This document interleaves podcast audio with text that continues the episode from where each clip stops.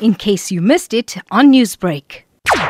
We need to, to go back to the early days when we had our first exposure to COVID. Our important stress to everyone if you have any comorbid or chronic condition, you are at higher risk of getting severe illness. That is the point. It's not about that you will get the virus more easily. It's that you are at severe risk of severe illness. So therefore you're at higher risk of severe illness. And when you're at higher risk of severe illness, because you have comorbid conditions, then when you get the virus, you're actually going to have yourself ending up in hospital and requiring oxygen or even ICU facility. And that is what we've been preaching from day one. Say, please, if you have comorbid conditions, you should be number one in line to take the vaccine because it will prevent you from hospitalization and that. And that's been borne out and I must say, that has been borne out now. If you look at the data coming from throughout the country, the number of people in hospital who are requiring supplemental oxygen at the moment are more the ones who are not vaccinated versus those who are vaccinated.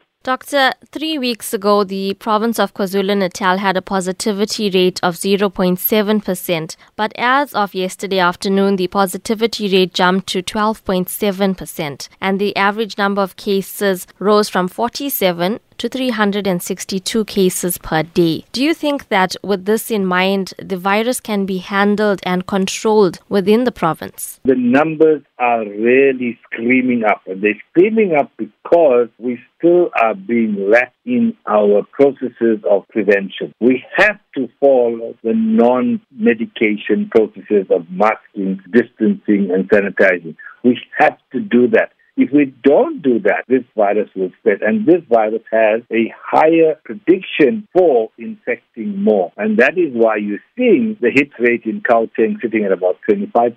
And we might reach that in a short while, where we're going to get this hit rate of 25% or what, looking at the R value, that return on positivity result when you test. And we're going to see that. But what's nice is that from the data showing that in the infection rate versus hospitalization rate is still very low, and that is promising. You mentioned, and also Premier Zikalala confirmed, that the vast majority of patients who require treatment in ICU and ventilation have not been vaccinated.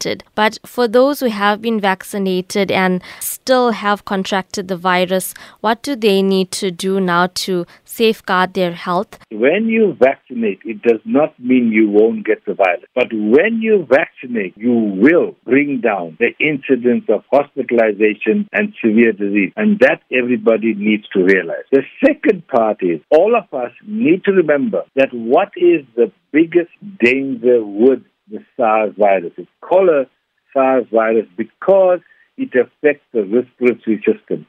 So everyone should have the oximeters and everyone should be monitoring their oxygen saturation, looking at their pulse rate, looking at their temperature, and making sure that that stays stable. If your oxygen saturation is dropping below 95%, you need urgent medical attention. Newsbreak, Lotus FM, powered by SABC News.